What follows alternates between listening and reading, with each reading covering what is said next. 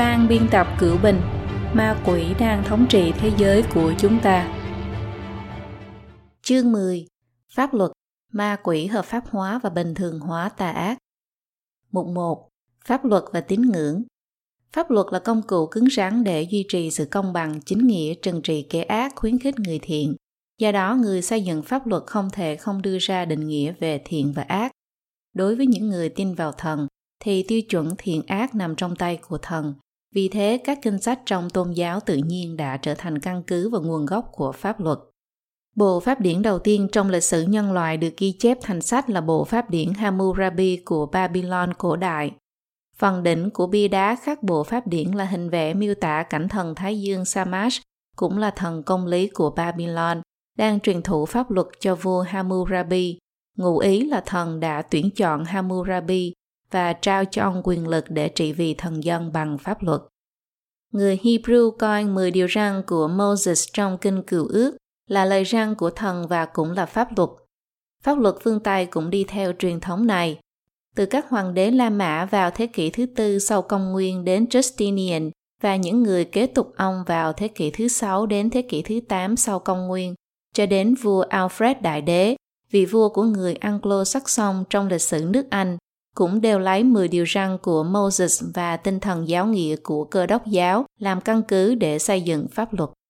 Trong mắt những người tín thần quy định pháp luật cụ thể phải phù hợp với quan niệm về thiện ác mà thần đặt ra và tinh thần giáo nghĩa trong tôn giáo, nếu không thì không nên tuân thủ mà nên xóa bỏ pháp luật này. Trong phong trào không hợp tác ở Mỹ vào thế kỷ trước, nguồn tư tưởng của nó có thể bắt đầu từ tư tưởng của các tín đồ cơ đốc thời kỳ đầu, tức là khi hoàng đế La Mã ra lệnh cho các tín đồ cơ đốc phải thờ phụng thần của La Mã hoặc đặt các bức tượng hoàng đế La Mã trong các giáo đường do Thái giáo, thì tín đồ cơ đốc tha bị đóng đinh lên thập tự giá hoặc bị hỏa thiêu, chứ không tuân thủ quy định pháp luật này, vì nó trực tiếp xung đột với điều răn thứ nhất và điều răn thứ hai trong 10 điều răn của Moses. Nói cách khác, quan hệ giữa pháp luật của thần và pháp luật của con người thế tục là quan hệ giữa pháp luật bên trên và pháp luật bên dưới. Pháp luật của thần là tiêu chuẩn tối cao và không thể đi ngược lại. Về cơ bản 10 điều răn của Moses có thể phân thành hai phần. Bốn điều trước nói về mối quan hệ giữa thần và người, tức là con người nên yêu mến thần và tôn kính thần như thế nào. Sáu điều sau nói về quan hệ giữa người với người, tức là điều mà Giêsu nói còn yêu người khác như yêu bản thân mình.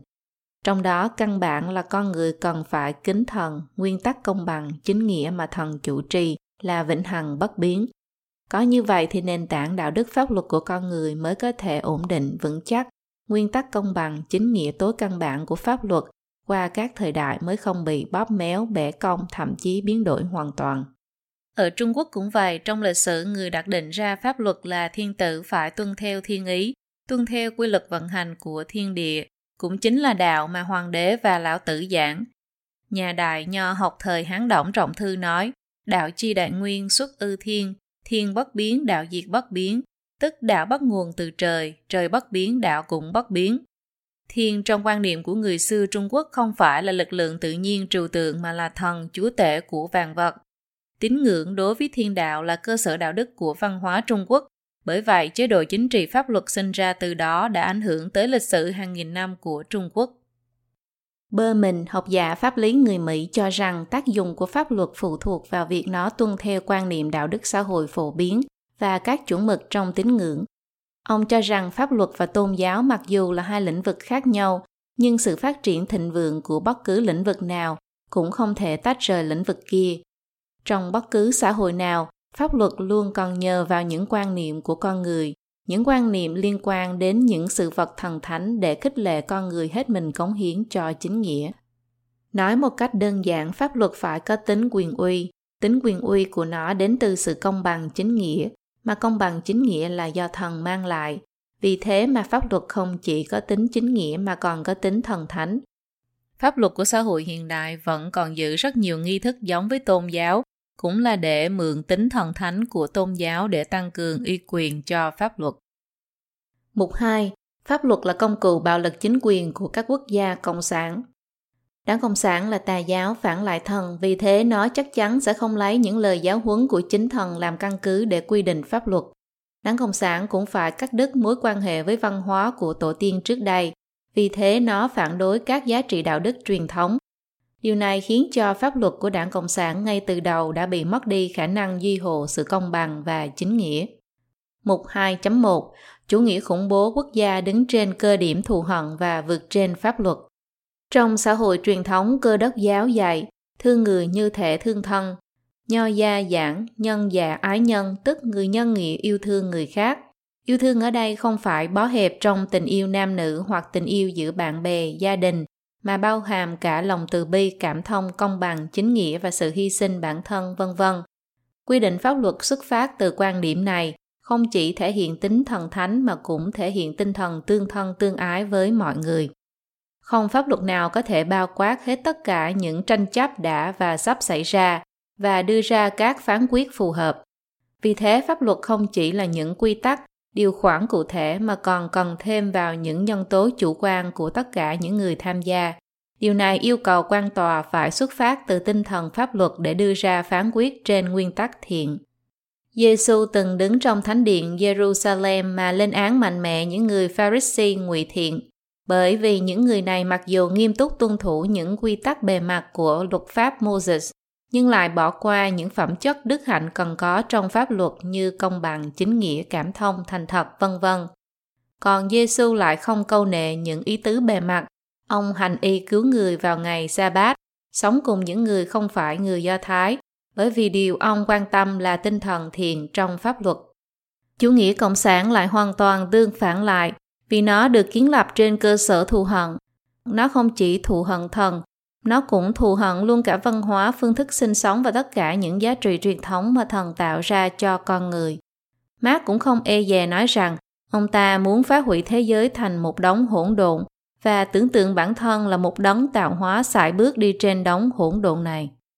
Nechaev, người cách mạng điên cuồng thời kỳ sa hoàng trong cuốn hỏi đáp về giáo nghĩa cách mạng đã nói, người cách mạng đã cắt đứt mọi liên hệ với xã hội, thế giới văn minh, pháp luật cùng thói quen, nghi lễ và quy phạm đạo đức xã hội.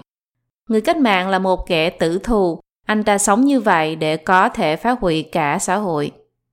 Nechaev thể hiện rõ sự thù hận của người cách mạng đối với thế giới này. Ông ta không còn chịu ước chế bởi bất cứ luật pháp nào, Ông ta sử dụng những từ ngữ tôn giáo bề mặt như giáo nghĩa để thể hiện ông ta muốn kiến lập một tà giáo thù hận thế giới. Ông ta tuyên bố, những người còn có sự cảm thông đối với bất kỳ sự vật nào thì không thể được coi là người cách mạng. Lenin cũng đã thể hiện quan điểm tương tự như thế. Chuyên chính là sự thống trị trực tiếp dựa trên bạo lực và không chịu bất cứ hạn chế nào của pháp luật Chuyên chính cách mạng của giai cấp vô sản là thông qua việc sử dụng bạo lực chống lại giai cấp tư sản để giành lấy và duy trì quyền thống trị. Sự thống trị này không chịu bất kỳ hạn chế nào của pháp luật.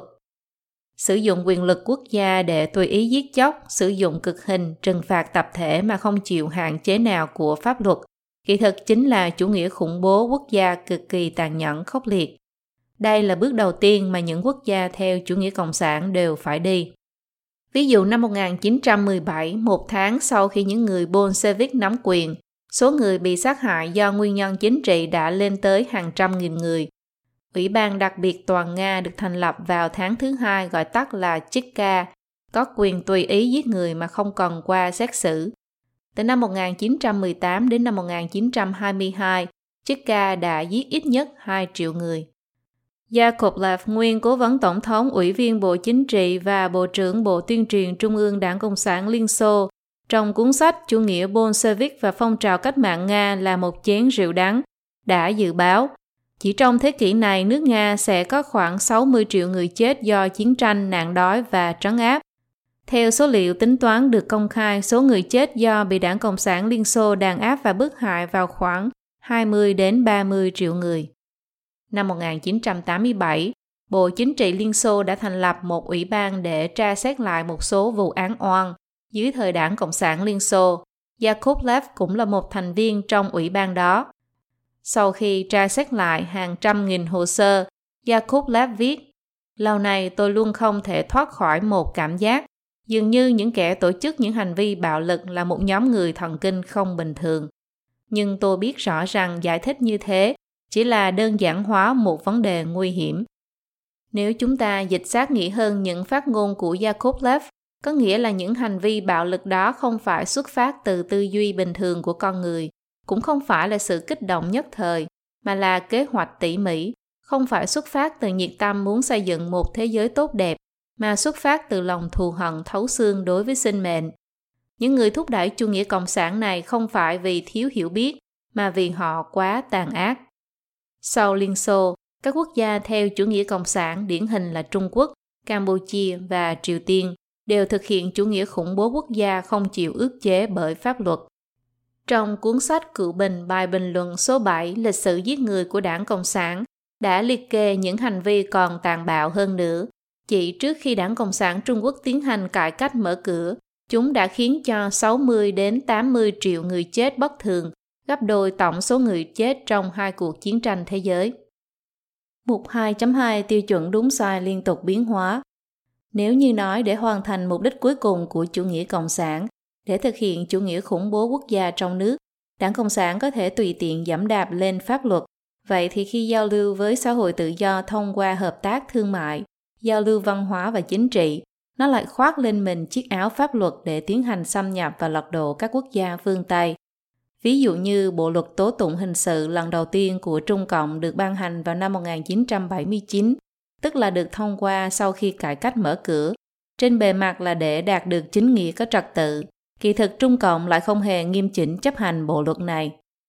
Marx cũng không e dè nói pháp luật là thể hiện ý chí của giai cấp thống trị, là sản phẩm của xã hội giai cấp, là công cụ của giai cấp thống trị. Vì thế, luật pháp của đảng Cộng sản không hề bắt nguồn từ thần, cũng không xuất phát từ tình yêu thương với con người, càng không phải là vì di hộ công bằng chính nghĩa. Phía trên luật pháp này không có sự cảnh tỉnh, ước thúc của thần và của luân lý xã hội, mà chỉ có lợi ích của giai cấp thống trị, tức là lợi ích của đảng Cộng sản.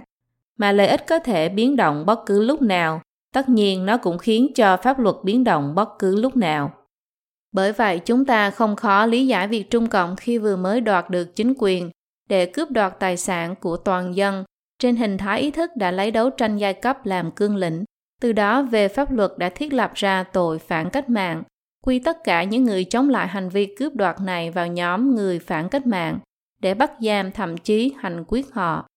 Sau khi hoàn thành việc cướp đoạt với danh nghĩa chế độ công hữu, Trung Cộng cần phải tiếp tục nhét tiền đầy túi mình. Vì thế, trên hình thái ý thức đã sửa thành lấy xây dựng kinh tế làm trung tâm và đề xuất ra luật pháp bảo đảm quyền sở hữu tài sản tư nhân. Về bản chất chẳng qua là bảo vệ sự giàu có của nó nhờ tước đoạt tài sản toàn dân, còn tài sản của người dân thường lại không hề được bảo vệ. Các vụ án cưỡng chế phá bỏ nhà dân nhiều vô kể, chính là minh chứng cho việc chính phủ dùng bạo lực xâm phạm tài sản của nhân dân. Đầu năm 1999, Trung Cộng đề xuất muốn dùng pháp trị quốc, nhưng không đến vài tháng sau, Chúng lại mạnh tay đàn áp những người dân tu luyện pháp luân công tin vào chân thiện nhẫn.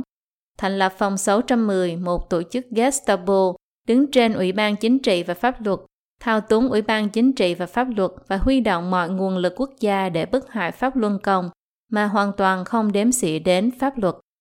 Nhằm che giấu những tội ác đảm máu của mình, Trung Cộng cần không ngừng tạo ra những kẻ thù địch với mục đích uy hiếp và thẳng tay đàn áp dân chúng, Đối tượng đàn áp thay đổi từ địa chủ, nhà tư bản đến học sinh sinh viên trong sự kiện 4 tháng 6, cho đến những người tu luyện pháp luân công và những luật sư nhân quyền.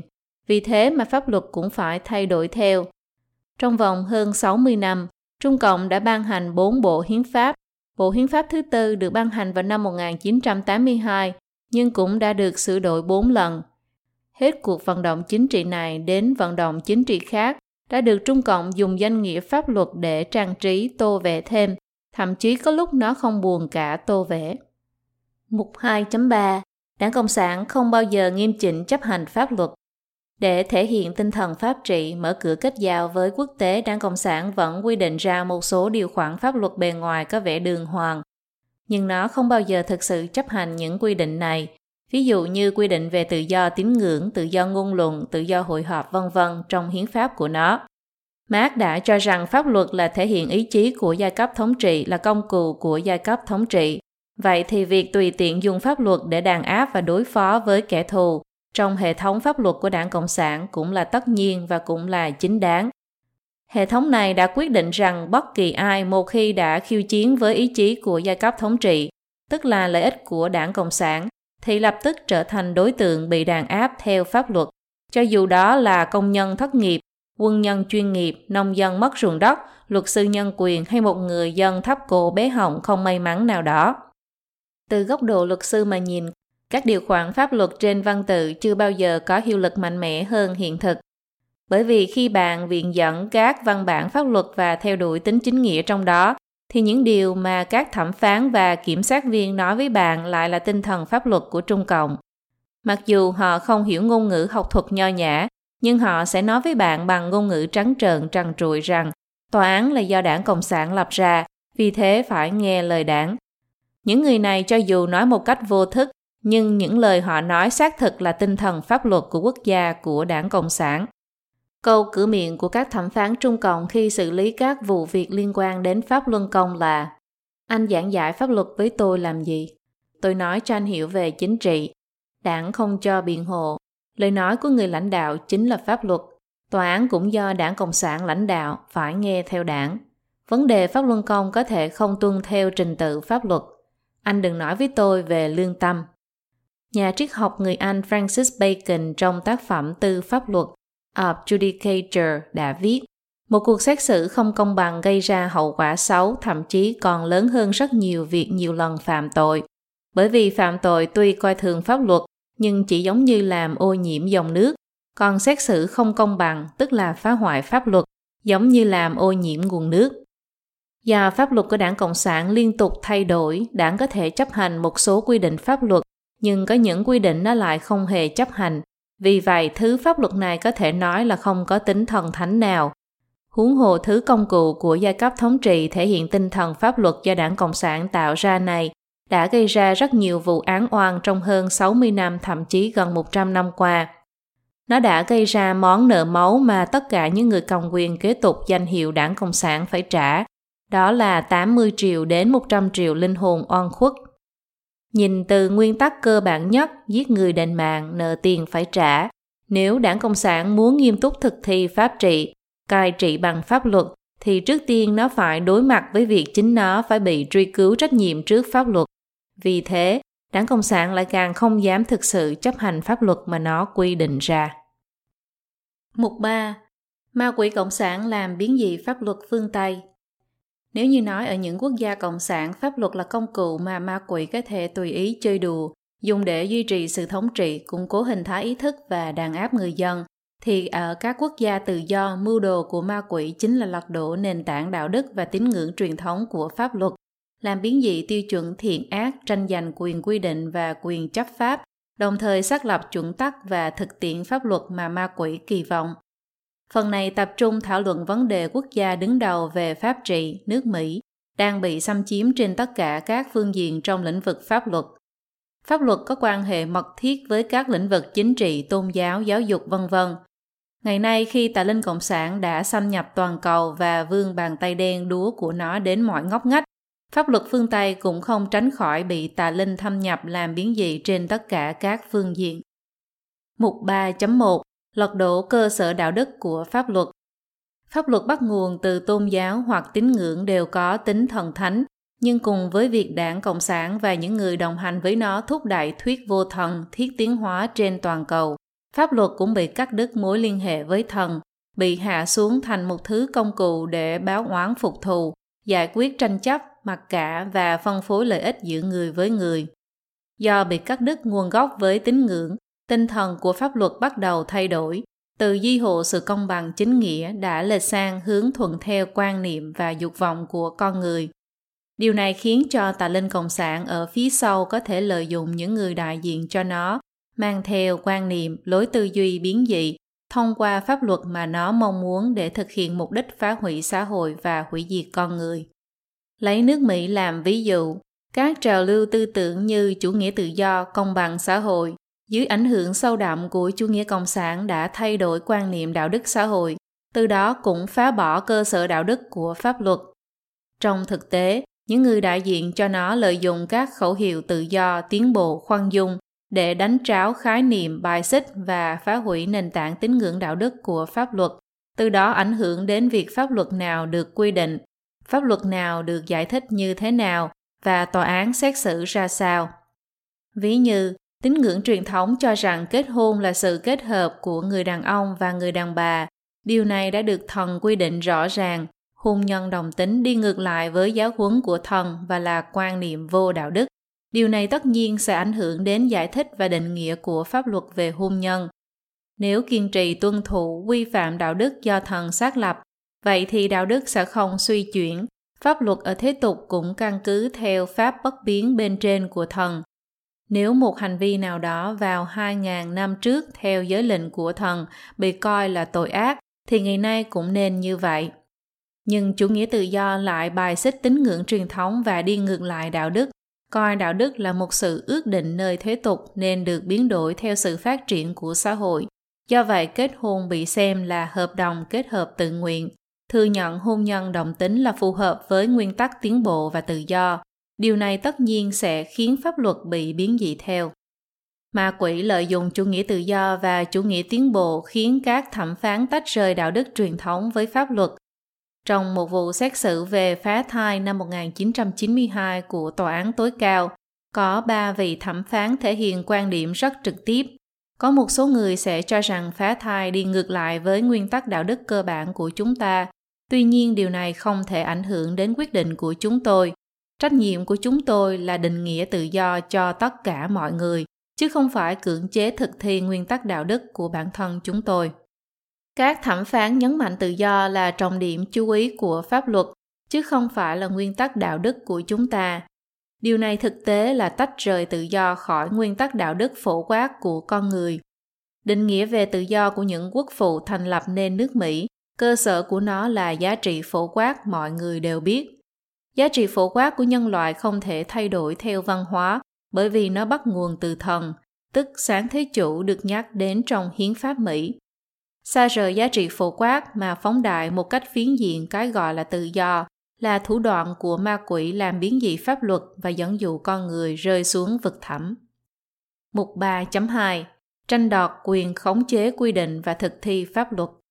Để thực thi pháp luật hiệu quả cần phải trải qua một loạt các bước gồm cơ quan lập pháp thông qua pháp luật, cơ quan hành chính ký ban hành pháp luật, thẩm phán dựa trên pháp luật để đưa ra các phán quyết, cơ quan chấp pháp chấp hành pháp luật. Trong quá trình này, các đoàn thể và cá nhân khác nhau trong giới giáo dục, truyền thông, pháp luật, thậm chí ngành giải trí cũng đều tham dự vào, ảnh hưởng đến việc quy định và thực thi pháp luật.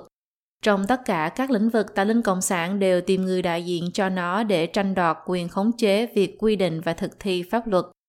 Vì thế, các đoàn thể chính trị bị tà linh cộng sản lợi dụng đã tìm trăm phương ngàn kế để đưa những người có tư tưởng nhất quán với nó vào các cơ quan bộ ngành tương ứng, tranh giành các vị trí trọng yếu trong cơ quan đầu não chính phủ, tòa án, viện kiểm sát và hệ thống tư pháp. Ví dụ một tổng thống coi trọng chủ nghĩa tự do sẽ tìm cách bổ nhiệm thẩm phán có quan điểm gần với mình, tác động tới phán quyết pháp luật hoặc sử dụng quyền hành chính để bào mòn pháp luật. Một vị tổng thống trong thời gian đương nhiệm đã giảm án cho 1.385 phạm nhân đồng thời đặc xá cho 212 người, trở thành vị tổng thống đặc xá cho nhiều phạm nhân nhất kể từ sau thời tổng thống Truman. Vị tổng thống trong nhiệm kỳ của mình giảm án cho nhiều phạm nhân nhất trong lịch sử nước Mỹ, cũng là vị tổng thống theo chủ nghĩa tự do. Trước khi rời Nhà Trắng, ông đã ký ban hành một lệnh rút ngắn thời gian thi hành án cho 209 phạm nhân, ân xá cho 64 người, Đại đa số những người được giảm án này là những tội phạm buôn bán ma túy phi bạo lực, trong đó bao gồm một người đã tiết lộ 700.000 trang tài liệu bí mật quân sự của nước Mỹ. Người này đã bị kết án 35 năm tù năm 2013 vì được Tổng thống đặc xá nên chỉ bị giam 4 năm đã được thả. Mặc dù giảm án là công cụ hợp pháp mà hiến pháp trao cho Tổng thống, nhưng số lượng tội phạm được đặc xá khiến người ta phải giật mình như vậy chắc chắn sẽ khiến pháp luật mất đi tác dụng khen thưởng người tốt, trừng phạt kẻ ác. Thượng nghị sĩ Lyndon Johnson, người sau này trở thành Tổng thống Hoa Kỳ, đã đưa ra tu chính án Johnson vào năm 1954, quy định những đoàn thể được miễn thuế, bao gồm cả giáo hội, khi tiến hành một số hoạt động nào đó sẽ không còn thuộc đối tượng được miễn thuế.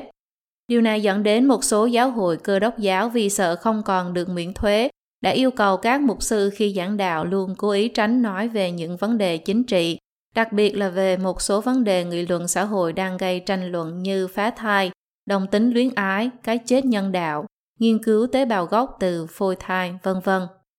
Tà linh Cộng sản còn thao túng các đoàn thể chính trị, mưu đồ gây ảnh hưởng đến bầu cử để thay đổi việc kiểm sát viên chấp hành pháp luật. Một kiểm sát viên khu vực được một đoàn thể chính trị theo chủ nghĩa tiến bộ đưa lên. Trong tuần đầu tiên nhậm chức, ông ta đã sa thải một loạt 31 kiểm sát viên cấp dưới, kêu gọi phải chấm dứt việc bắt giam quy mô lớn. Ông ta còn ra lệnh cho văn phòng của mình dừng việc khởi tố những người tàn trữ cần sa. Các thành phố khác cũng có tình trạng tương tự. Một chủ tịch Liên minh Kiểm sát viên cho rằng điều này đồng nghĩa với việc yêu cầu các kiểm sát trưởng chấp hành pháp luật có tính lựa chọn. Hiện tượng này vô cùng nguy hiểm, vì nó yêu cầu các quan chức do dân bầu phớt lờ lời tuyên thệ duy hộ pháp luật của họ. Thẩm phán còn có thể sử dụng đến quyền phán quyết để ngăn chặn các pháp lệnh của các cơ quan hành chính. Ví dụ căn cứ pháp luật về di dân của Mỹ, trong tình huống cần thiết, Tổng thống có thể hạ lệnh cấm tất cả người ngoại quốc nhập cảnh vào Mỹ. Nhưng những thẩm phán chịu ảnh hưởng của chủ nghĩa tự do đã lấy lý do kỳ thị tín ngưỡng để ngăn cản lệnh cấm du lịch của Tổng thống đến hơn 4 tháng, cho đến khi xác lệnh này bị tòa án tối cao bãi bỏ. Luật sư có ảnh hưởng rất lớn tới phán quyết của thẩm phán và bồi thẩm đoàn. Khuynh hướng chính trị của tổ chức luật sư sẽ ảnh hưởng trực tiếp đến việc thực thi ý chí pháp luật Người sáng lập Liên minh luật sư toàn quốc Mỹ từng thừa nhận rằng mình là một người theo chủ nghĩa xã hội, chủ trương theo chế độ công hữu, mục tiêu cuối cùng là xây dựng chủ nghĩa cộng sản. Tổ chức này có 100.000 hội viên ở khắp nơi trên toàn nước Mỹ. Kinh phí hoạt động mỗi năm lên đến hơn 100 triệu Mỹ Kim. Hoạt động chủ yếu của nó bao gồm việc thông qua việc đệ đơn kiện lên tòa án Mỹ để ủng hộ hôn nhân đồng tính, quyền nhận con nuôi của người đồng tính ủng hộ quyền phá thai cho đến loại bỏ cái gọi là kỳ thị người lượng tính và người chuyển giới. Sau khi chủ nghĩa tự do và chủ nghĩa tiến bộ trắng trợn chiếm lĩnh hệ thống chính trị Mỹ, khống chế giáo dục, truyền thông, các phong trào xã hội, khả năng gây ảnh hưởng tới việc quy định và thực thi pháp luật của ma quỷ thông qua giới học thuật và dư luận đã trở nên lớn mạnh hơn bao giờ hết. Mục 3.3 lợi dụng người đại diện quy định ra pháp luật không nhân văn và bóp méo pháp luật. Mục A cấm ca ngợi thần. Trong cuộc sống của người Mỹ, thần có mặt ở khắp mọi nơi. Châm ngôn của quốc gia này là chúng ta tin vào Chúa, in God we trust. Châm ngôn này không chỉ xuất hiện trong quốc ca Mỹ mà còn được in trên tờ tiền giấy mà người Mỹ sử dụng hàng ngày. Tuyên ngôn độc lập của Mỹ gọi thần là sáng thế chủ và nhận định rằng nhân quyền của con người chúng ta là do sáng thế chủ ban cho. Tất cả quan chức chính phủ Mỹ bao gồm cả tổng thống và thẩm phán khi tuyên thệ nhậm chức đều phải nói câu cuối cùng là xin Chúa giúp đỡ con, so help me God. Câu kết thường thấy trong bài diễn thuyết của tổng thống là Chúa ban phước cho nước Mỹ, God bless America. Và trong nghi lễ lời tuyên thệ cống hiến Pledge of Allegiance, của các trường học công lập cũng mô tả nước Mỹ là quốc gia ở dưới Chúa, One Nation Under God. Những truyền thống này đã được duy trì hơn 200 năm qua, nó gần như xuất hiện cùng với lịch sử thành lập nước Mỹ, nhưng trong 60 năm qua nó đã liên tục bị thách thức bởi những người theo đuổi chủ nghĩa cộng sản. Một mục tiêu trọng yếu của Liên minh luật sư mang tính toàn quốc được đề cập đến ở trên chính là xóa bỏ 10 điều răn của Moses trong công chúng Mỹ trong đó vụ án nổi tiếng nhất xảy ra ở Montgomery, Alabama. Năm 2001, tổ chức này đã yêu cầu cưỡng chế di dời phiến đá ghi 10 điều răng được đặt tại đại sảnh hình bầu dục ở tòa án tối cao liên bang. Họ đã tìm được một vị thẩm phán do Tổng thống của đảng Dân Chủ bổ nhiệm để thụ lý vụ việc này. Vị thẩm phán này đã ra một phán quyết dài 76 trang giấy theo hướng có lợi cho tổ chức này với lý do nghe rất hoang đường. Ví dụ như ông ta nói khung cảnh trang nghiêm ở đại sảnh hình bầu dục, bức bích hòa ở đằng sau phiến đá và không khí thần thánh do thác nước nhân tạo tạo ra là lý do khiến ông ta muốn di dời 10 điều răng. Ông ta còn nói phiến đá được đặt nghiêng trông giống như một cuốn kinh thánh đang mở. Điều này khiến mọi người có lý do cảm thấy Alabama đang ủng hộ, thừa nhận hoặc ca ngợi cơ đốc giáo. Trên thực tế, đây không phải là mở đầu, cũng không phải là kết thúc của câu chuyện. Từ năm 1980, Tòa án tối cao Mỹ đã từng cấm 10 điều răng xuất hiện trong giảng đường của các trường học công lập. Phán quyết này đã dẫn đến trào lưu xóa bỏ 10 điều răng trên toàn nước Mỹ. Tổ chức này thậm chí còn tuyên bố ở Utah rằng nếu phát hiện ra ai vẫn còn 10 điều răng, hãy báo cho tổ chức này để có thể được thưởng. Một phán quyết ngày 26 tháng 6 năm 2002 của Tòa Phúc Thẩm Mỹ đã cấm nghi lễ lời tuyên thệ cống hiến tại các trường học công lập, vì trong đó có dòng chữ ở dưới thần.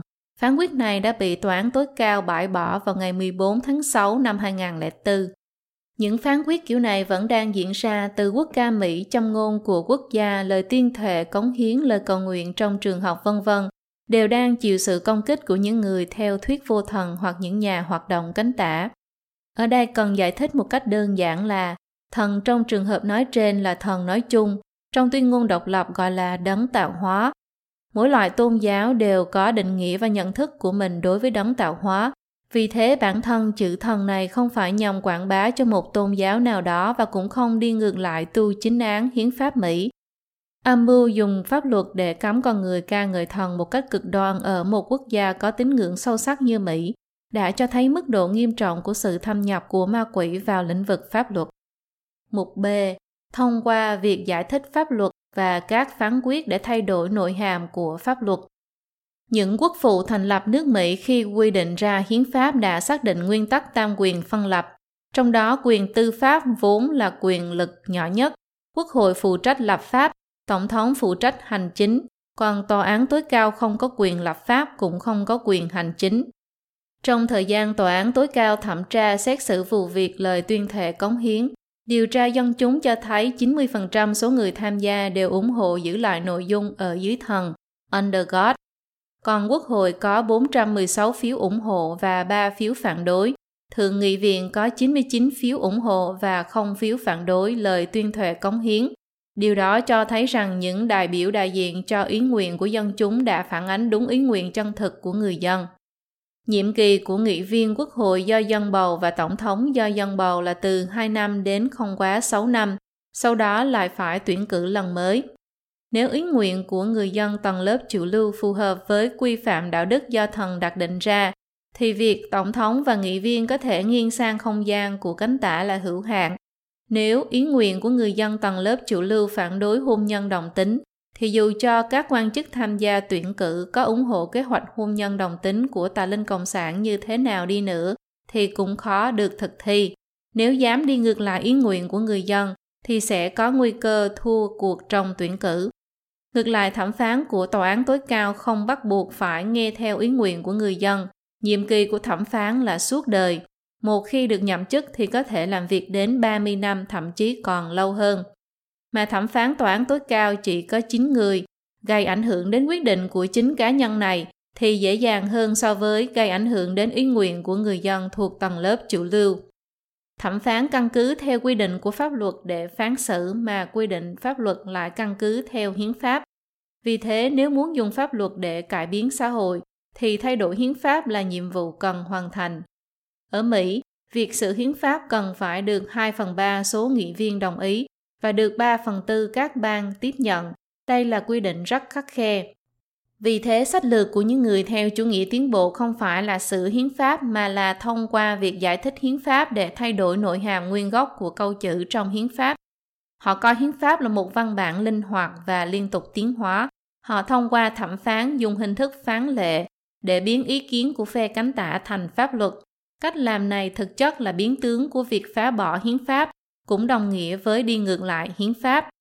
Giới lệnh của thần không còn là nguyên tắc tối cao, hiến pháp lại bị cây chùy của những thẩm phán theo phái tự do đánh cho thương tích đầy mình.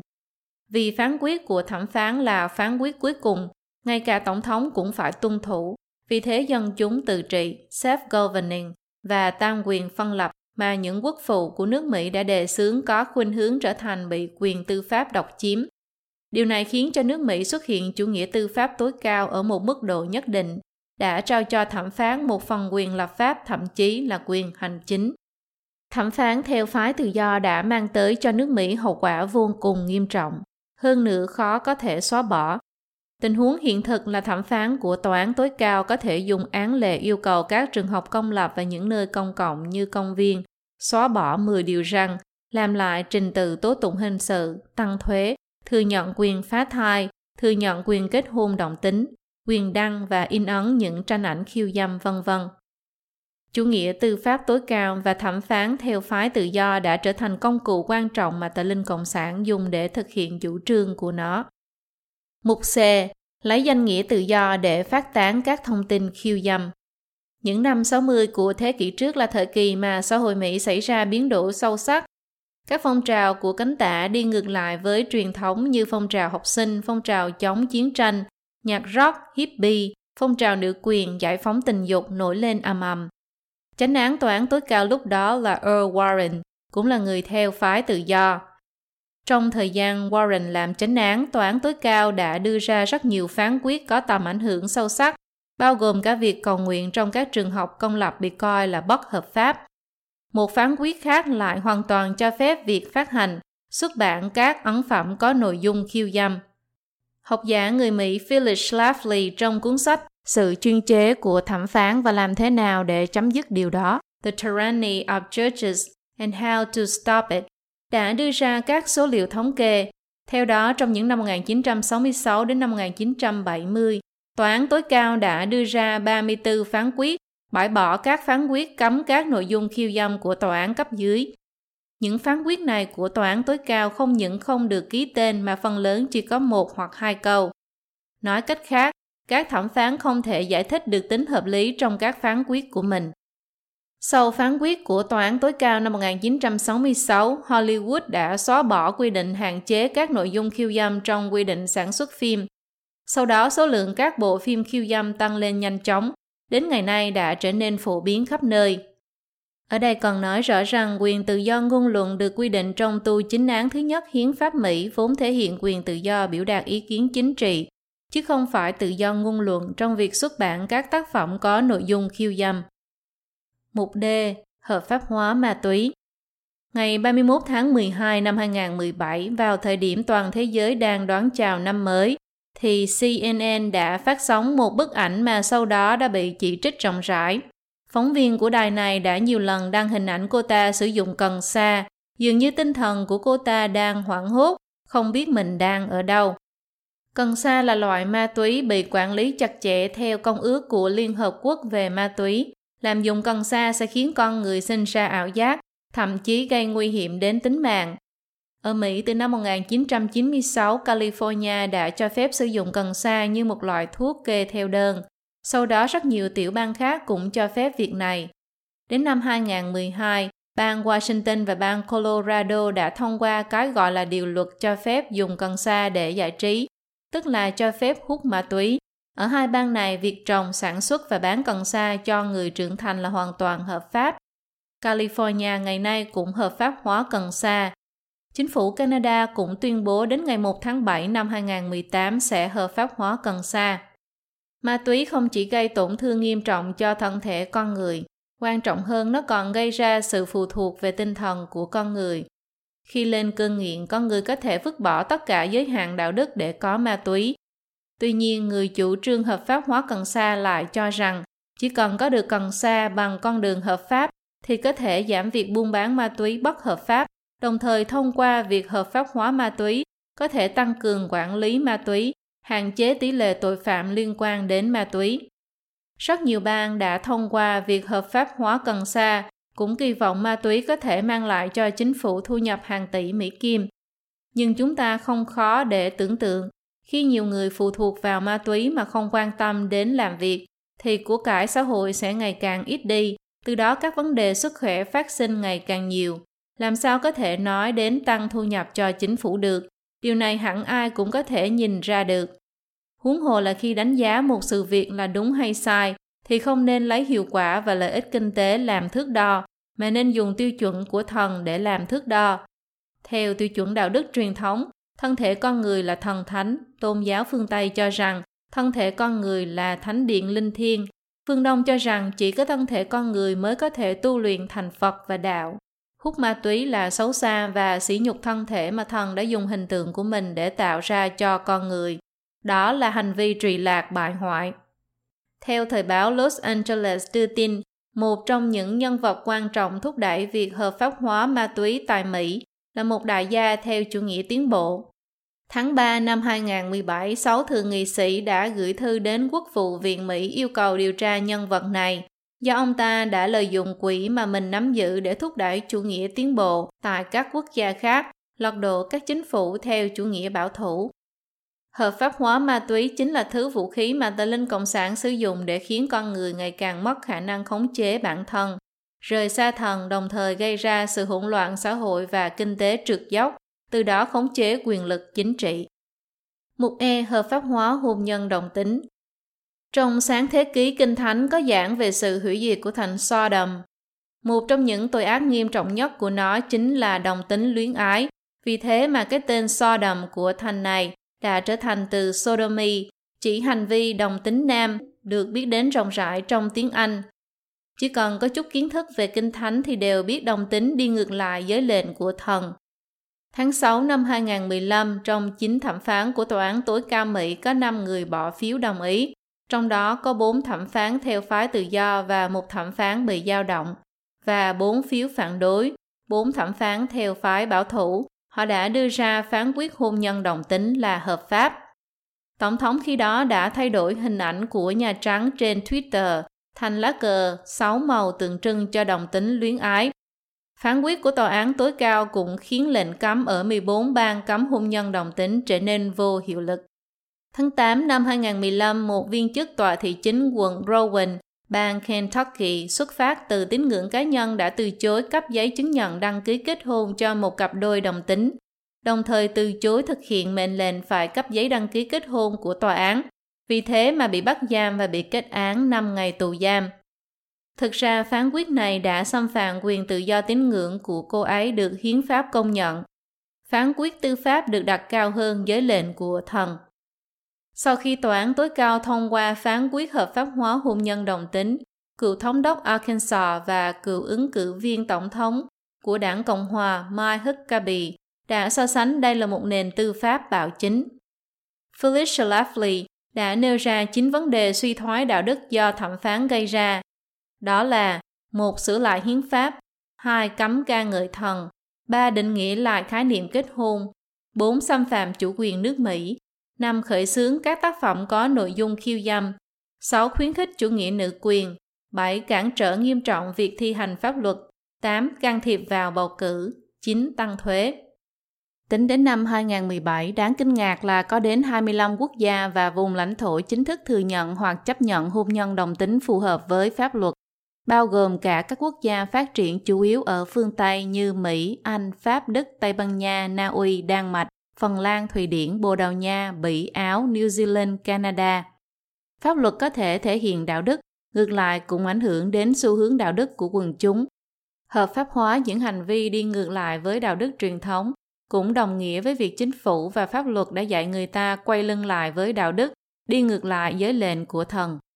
Mặt khác, dưới ảnh hưởng của cái gọi là đúng đắn chính trị, những ý kiến phê bình của các đoàn thể dân chúng xã hội nhất là các đoàn thể tín ngưỡng đối với các hiện tượng hỗn loạn xã hội bị quy kết thành hành động gây cản trở chính trị và pháp luật. Sau khi các hành vi vô đạo đức được hợp pháp hóa, thì những lời bình luận phê bình các hành vi này rất dễ bị chỉ trích là vi phạm pháp luật, ví dụ như phân biệt giới tính. Quy định pháp luật này trở thành cái cớ khiến con người không phán xét những hành vi trái đạo đức, nghĩa là chấp nhận đồng tính luyến ái khiến con người phóng túng dục vọng vô hạn từ đó ngày càng xa đọa. Mục ép vứt bỏ trách nhiệm cá nhân Các tôn giáo truyền thống đều coi trọng trách nhiệm cá nhân.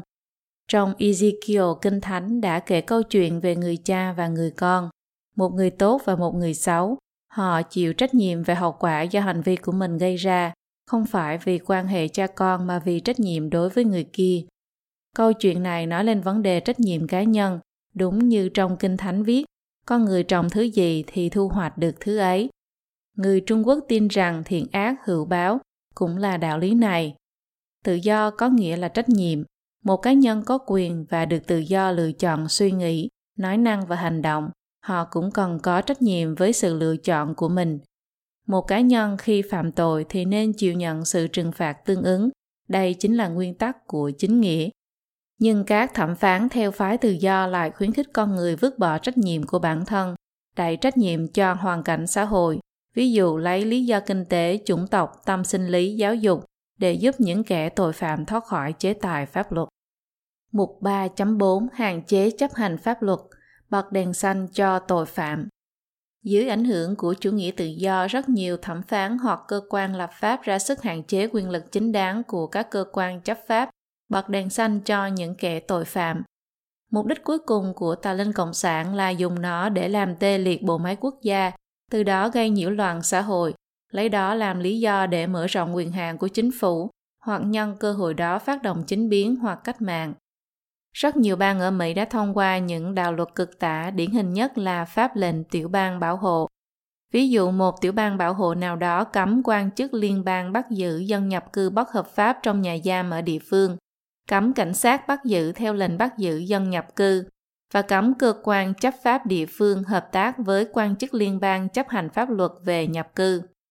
Lệnh bảo vệ các phần tử tội phạm đã mang đến nguy cơ mất an toàn nghiêm trọng cho công chúng Tháng 7 năm 2015, một tay súng nhập cư bất hợp pháp tên là Jose Ines Garcia Zarate đã được phóng thích khỏi nhà tù San Francisco theo lệnh bảo hộ của thành phố này, trong khi các quan chức nhập cư liên bang lại yêu cầu giao nộp anh ta và trục xuất anh ta lần thứ sáu.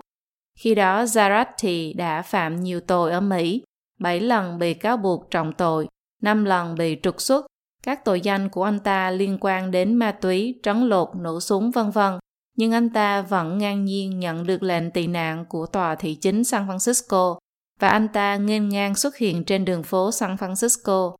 Khi cục nhập cư nhiều lần yêu cầu trục xuất anh ta, thì cục cảnh sát San Francisco lại phóng thích anh ta. Chỉ mấy giờ sau khi được thả, anh ta đã bắn chết một phụ nữ đang đi bộ trên bến cảng của ngư dân. Trong thời gian định tội yêu cầu đối với việc truy tố rất nghiêm ngặt, bên ngoài là bảo vệ quyền lợi hợp pháp của nghi phạm, nhưng kết quả cuối cùng lại thường tạo điều kiện cho các kẻ phạm tội lợi dụng sơ hở của pháp luật, đặc biệt là những tội phạm gian xảo có quyền thế và hiểu về pháp luật, hoặc những tội phạm có luật sư giỏi biện hộ.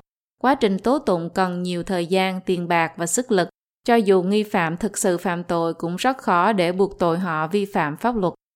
Cùng với sự mở rộng của phong trào giải phóng tình dục, tòa án đã trích dẫn cái gọi là kết quả nghiên cứu sinh lý học và tình dục học để chứng minh rằng hậu quả của việc xâm hại tình dục là không nghiêm trọng, thậm chí là vô hại, lấy đó làm căn cứ để xử nhẹ cho khá nhiều vụ án về tội xâm hại tình dục. Còn có rất nhiều tội phạm được phóng thích trước hạn, lấy lý do là không đủ kinh phí hoặc bảo vệ quyền lợi của phạm nhân nhưng thực chất là do đúng đắn chính trị khiến hiệu lực của pháp luật bị yếu đi, phá hoại trật tự xã hội. Điều này đặt nền tảng để chính phủ mở rộng quyền lực trong tương lai. Tính công bằng chính trực của pháp luật yêu cầu phải trừng phạt thích đáng những hung thủ phạm tội đại ác. Giết người đền mạng là nguyên tắc phổ biến từ xưa đến nay, nhưng có những bang và quốc gia đã lấy danh nghĩa nhân đạo khoan dung, trân quý mạng người để xóa bỏ tội tử hình. Dưới sự công kích phá hoại của chủ nghĩa tiến bộ và chủ nghĩa tự do biến dị, một số người luôn nhiệt tình quan tâm đến quyền lợi của tội phạm. Cho dù họ có phạm tội hung ác như thế nào, cũng phải lên tiếng bảo vệ quyền lợi của họ. Nhưng họ lại vờ như không nghe thấy những tiếng kêu than của những người bị hại. Nếu một hung thủ dù có phóng hỏa giết người, giết người cướp của thế nào đi nữa mà vẫn không bị đền mạng, lại còn có thể được người đóng thuế nuôi dưỡng suốt đời, chỉ bị mất đi sự tự do thân thể. Vậy thì đối với những oan hồn đã khuất, những đương sự và gia đình phải chịu đau khổ thiệt thòi, thì điều này có thể nói là công bằng sao? Rất nhiều học giả ở Mỹ đã nghiên cứu và chỉ ra rằng tử hình có tính răng đe rất mạnh đối với việc ngăn chặn tội phạm giết người. Nhà nghiên cứu David Murthausen thuộc Quỹ Di sản từng phát biểu về vấn đề này tại Ủy ban Tư pháp Thượng viện chứng minh án tử hình có tác dụng răng đe tội phạm và cứu vớt mạng người. Những năm 90 căn cứ dữ liệu nghiên cứu tội phạm của 3.000 thành phố ở Mỹ trong 20 năm, Paul Rubin cùng hai học giả khác đã chỉ ra rằng trung bình cứ mỗi án tử hình được thực thi có thể cứu được 18 người khỏi bị đe dọa tính mạng. Ở Mỹ, ngay cả các học giả phản đối án tử hình cũng thừa nhận rằng tử hình có tác dụng ngăn cản mưu sát. Có câu châm biếm rằng pháp luật biến dị rất khoan dung, phóng túng đối với những hành vi phản đạo đức, đồng thời lại vô cùng hà khắc đối với rất nhiều cách làm bình thường trong xã hội. Ví dụ như hạn chế chặt chẽ việc cha mẹ quản giáo con cái, khiến cho các bậc cha mẹ không thể quản giáo được con cái, kỳ thực là khiến trẻ con từ bé đã không được gia đình giáo dục, phóng túng ma tính của bản thân, lấy danh nghĩa yêu thương bảo vệ để phá hủy tương lai của rất nhiều trẻ em. Nội hàm tự do và tính cưỡng chế của pháp luật đều bị đẩy đến cực đoan.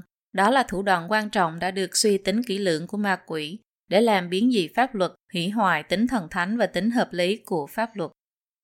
Mục 3.5 dùng pháp luật nước ngoài làm suy yếu chủ quyền nước Mỹ. Khi không tìm được điều khoản nào trong hiến pháp ủng hộ quan điểm của mình, các thẩm phán theo phái tự do liền chuyển sang tìm căn cứ ở pháp luật nước ngoài.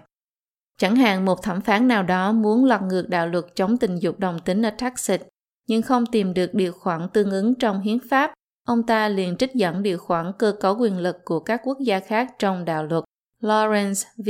Texas nói rằng ở rất nhiều quốc gia nó đã trở thành một bộ phận hoàn chỉnh trong quyền tự do của con người và cho phép tự do trong hành vi tình dục giữa những người đồng tính. Phán quyết trong vụ việc này cũng trực tiếp chấm dứt quy định pháp luật phản đối hành vi tình dục giữa những người đồng tính của 13 bang khác. Trào lưu chủ nghĩa cộng sản đã truyền khắp thế giới bằng mọi phương thức. Khuynh hướng của chủ nghĩa xã hội hóa ở châu Âu và châu Á đã cực kỳ rõ ràng. Tình hình ở châu Phi và Mỹ Latin đã trở nên nghiêm trọng. Zimbabwe và Venezuela và nhiều quốc gia khác đều là quốc gia chủ nghĩa xã hội không mang danh của chủ nghĩa xã hội. Canada cũng không thoát khỏi xu thế đó. Cùng với sự mở rộng của toàn cầu hóa và sự giao thương quốc tế, nước Mỹ ngày càng ràng buộc chặt chẽ với các quốc gia này. Các thẩm phán theo phái tự do dưới danh nghĩa thông lệ quốc tế tất nhiên rất dễ đưa nhân tố của chủ nghĩa cộng sản thâm nhập vào nước Mỹ và những nhân tố này sẽ thông qua các án lệ để cải biến tinh thần của hiến pháp Mỹ. Điều này vô cùng nguy hiểm hơn nữa bản thân nó cũng đi ngược lại hiến pháp Mỹ. Nước Mỹ là quốc gia đứng đầu thế giới về quyền tự do. Nếu ngay cả nước Mỹ cũng không thể bảo vệ được ranh giới truyền thống, vậy thì toàn thế giới sẽ rơi vào vũng bùn của chủ nghĩa cộng sản. Mục 4. Trở về với tinh thần của pháp luật. Phần trên bàn về sự xuất hiện của hàng loạt hiện tượng hỗn loạn trong lĩnh vực pháp luật để nói lên rằng pháp luật đã lệch rất xa khỏi việc tuân thủ những giáo huấn của thần và tín ngưỡng đạo đức. Những đạo luật đi ngược lại đạo đức truyền thống đến mức không tưởng này vẫn có thể được thông qua và thi hành, chứng tỏ rằng nền tảng đạo đức truyền thống của pháp luật đã bị ma quỷ làm lung lay, đạo đức xã hội đã và đang đối mặt với nguy cơ toàn diện. Pháp luật phản truyền thống đã hợp pháp hóa và bình thường hóa các hành vi tàn ác, chẳng khác nào mở rộng cánh cửa cho tà ác hoàn hành, thậm chí là mở rộng cánh cửa tội ác mà đóng kín cánh cửa lương thiện, khiến cho xã hội lạc hướng, dấn sâu vào con đường hủy diệt và trượt dốc của đạo đức nhân loại. Pháp luật phản đạo đức làm suy yếu quyền uy vốn có của pháp luật, làm suy yếu chức năng quản trị của pháp luật, dẫn đến trật tự xã hội hỗn loạn, cũng sẽ dẫn đến sự can thiệp mạnh mẽ của chính phủ. Pháp luật biến dị sẽ tiếp tục phá hủy tín ngưỡng truyền thống, kết quả cuối cùng là đưa xã hội hướng đến cực quyền. Nhà tư tưởng người Pháp Tocqueville cho rằng, một xã hội không có bất cứ tín ngưỡng nào cũng chỉ có thể là một xã hội chuyên chế, bởi vì chỉ có một thể chế chuyên chế mới có thể tập hợp một nhóm người không có bất cứ tín ngưỡng nào lại với nhau. Một khi ma quỷ hoàn toàn khống chế pháp luật Pháp luật sẽ trở thành vũ khí cực mạnh của ma quỷ để làm bài hoại con người. Nhân loại sẽ luôn luôn ở trong xiềng xích và gông cùm của ma quỷ. Trước tình cảnh khó khăn này, con người chỉ có hai lựa chọn. Hoặc phải phản kháng, cự tuyệt chấp hành pháp luật, hoặc phải cải biến quan niệm đạo đức của bản thân cho phù hợp với yêu cầu của pháp luật biến dị. Nếu theo cách thứ nhất, thì pháp luật chỉ như thùng rỗng kêu to, Đúng như học giả Tocqueville từng nói, pháp luật cần phải dựa vào tín ngưỡng, nếu không nó sẽ chỉ như thùng rỗng kêu to. Đồng thời xã hội sẽ xuất hiện phản kháng, chấn động và tê liệt, nhưng những người có thái độ khác nhau đối với pháp luật cũng sẽ kích động đấu tranh chính trị giữa các lực lượng khác nhau dẫn đến gia tăng nhân tố bất ổn định chính trị và gia tăng sự quản chế của chính phủ. Nếu theo cách thứ hai sẽ dẫn đến đạo đức truyền thống liên tục bị vứt bỏ, đạo đức xã hội trượt dốc, pháp luật sẽ ngày càng biến dị hơn, thậm chí biến thành pháp luật xấu cũng là pháp luật mà không ai nhận ra. Nếu đi đến bước này cho dù dân chúng xã hội có phản ứng như thế nào cuối cùng đều rơi vào cạm bẫy của ma quỷ khó có thể thoát ra được. Trong cuốn Người Cộng sản trần trụi đã từng liệt kê ra 45 mục tiêu để xâm nhập nước Mỹ của đảng Cộng sản. Chúng ta sẽ lấy vài mục tiêu có liên quan đến pháp luật và so sánh với thực tế. Điều 16 sử dụng các quyết định kỹ thuật của tòa án làm suy yếu các cơ quan quan trọng của Mỹ bằng cách tuyên bố các hoạt động của họ vi phạm quyền công dân. Điều 24 xóa bỏ tất cả các luật lệ quản lý các nội dung khiêu dâm bằng cách gọi các luật lệ đó là kiểm duyệt, vi phạm tự do ngôn luận và tự do báo chí. Điều 29 phản bác lại hiến pháp Mỹ bằng cách gọi đó là không phù hợp, lỗi thời, không thích hợp với nhu cầu hiện đại, cản trở sự hợp tác giữa các quốc gia trên toàn thế giới. Điều 33 xóa bỏ tất cả các quy định pháp luật can thiệp vào hoạt động của bộ máy đảng Cộng sản. Điều 38 chuyển giao một số quyền bắt giữ của cảnh sát cho các tổ chức xã hội, coi tất cả những vấn đề về hành vi là rối loạn tâm thần và chỉ có bác sĩ tâm thần mới biết nên xử lý ra sao. Điều 39 khống chế hoạt động chuyên môn về bệnh tâm thần và sử dụng luật sức khỏe tâm thần như là biện pháp để kiểm soát tất cả những người phản đối các mục tiêu của chủ nghĩa cộng sản. Điều 45 hủy bỏ bảo tồn Connolly. Connolly Reservation cũng gọi là Connolly Amendment. Chỉ có Mỹ có khả năng quyết định vụ việc nào thuộc phạm vi quản lý của pháp luật nội bộ Mỹ, để Mỹ không thể ngăn cản tòa án quốc tế nắm quyền tài phán về các vấn đề trong nước cho phép tòa án quốc tế có thể quản lý các vấn đề trong nước, cho phép tòa án quốc tế có quyền tài phán về các quốc gia cũng như cá nhân. Đối chiếu thực tế hiện nay và các mục tiêu đã được trình bày ở trên sẽ phát hiện rằng một số mục tiêu gần như đã hoặc đang được thực hiện. Tình trạng chủ nghĩa cộng sản thông qua thủ đoạn pháp luật để xâm lấn nền tư pháp hiện nay ở Mỹ đã ở mức thấy mà sợ. Dù là hệ thống pháp luật dựa trên sự thù hận ở các quốc gia của đảng Cộng sản hay là hệ thống pháp luật phương Tây liên tục bị chủ nghĩa cộng sản xâm lấn, đều đánh mất đi tinh thần căn bản của pháp luật, đó là kính thần và đạo đức truyền thống. Nếu chúng ta không thể giữ vững giới hạn đạo đức, không thể lấy điều của thần làm tiêu chuẩn thiện ác cuối cùng, thì chúng ta chỉ có thể đánh mất giới hạn đạo đức và tư pháp độc lập dưới sự xâm lấn của tà linh cộng sản và cuối cùng nghe theo những người đại diện bị tà linh cộng sản khống chế lợi dụng pháp luật để tấn công cái thiện và dung túng cái ác, một cách không tự biết mà thực hiện âm mưu cuối cùng của tà linh là hủy diệt nhân loại. Hãy mau chóng thoát khỏi sự khống chế của tà linh, thời gian không thể trì hoãn nữa.